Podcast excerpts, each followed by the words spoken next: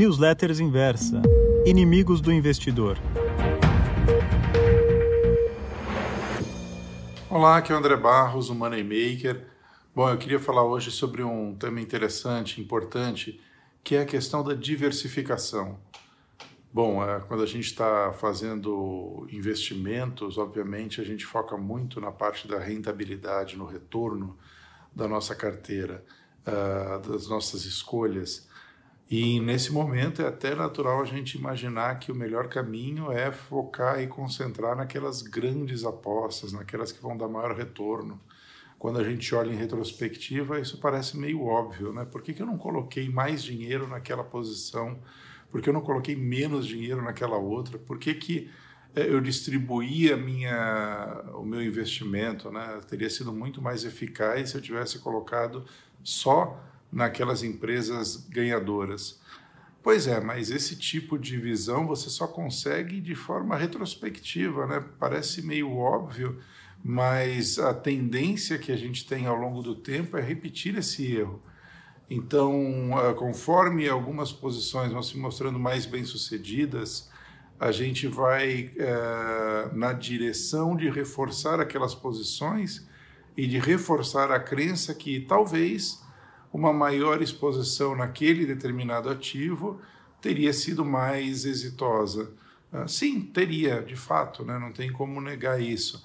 Mas essa leitura uh, errada, retrospectiva, ela não contempla a verdade do mundo, né? que uh, aquele acerto que você teve, por mais que olhando em retrospectiva pareça extremamente bem fundamentado, uma decisão inteligente, correta, o resultado provou isso, ele também mascara o fato de que lá no início, por mais convicto que você tivesse, ainda havia a possibilidade daquele cenário não se materializar.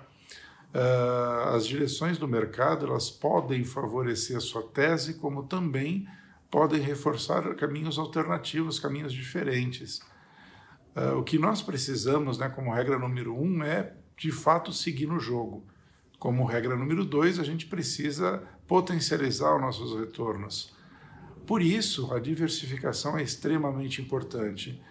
E aí eu volto para algumas verdades que eu sempre coloco, né? A questão de que prever o futuro é algo inviável, é algo impossível, não faltam exemplos que, que nos mostram isso. O grande problema é que, obviamente, assim como a leitura em retrospectiva da performance da sua carteira, uh, nós também acabamos tendo um viés que é uh, só continuamos a falar das previsões que dão certo.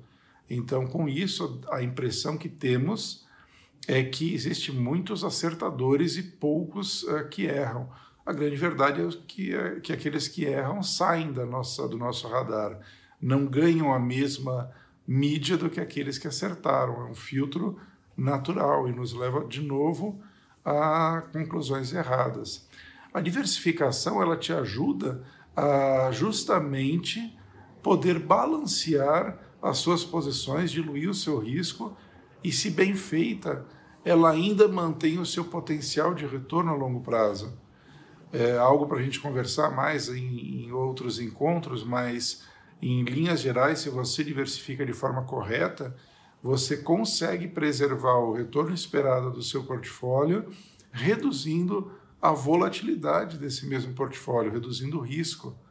Né? Quem me acompanha na, nas minhas séries, né, que escrevo Money Maker em Ação e Smart Trades, agora nós começamos a incorporar essa visão quando a gente tem fala do gatilho de alocação, que é buscar também trazer para a carteira posições que tenham uma correlação uh, menor com a nossa carteira, que tenham um Sharp, um uh, índice de uh, retorno ajustado ao risco melhor do que as posições que a gente tem no momento na carteira.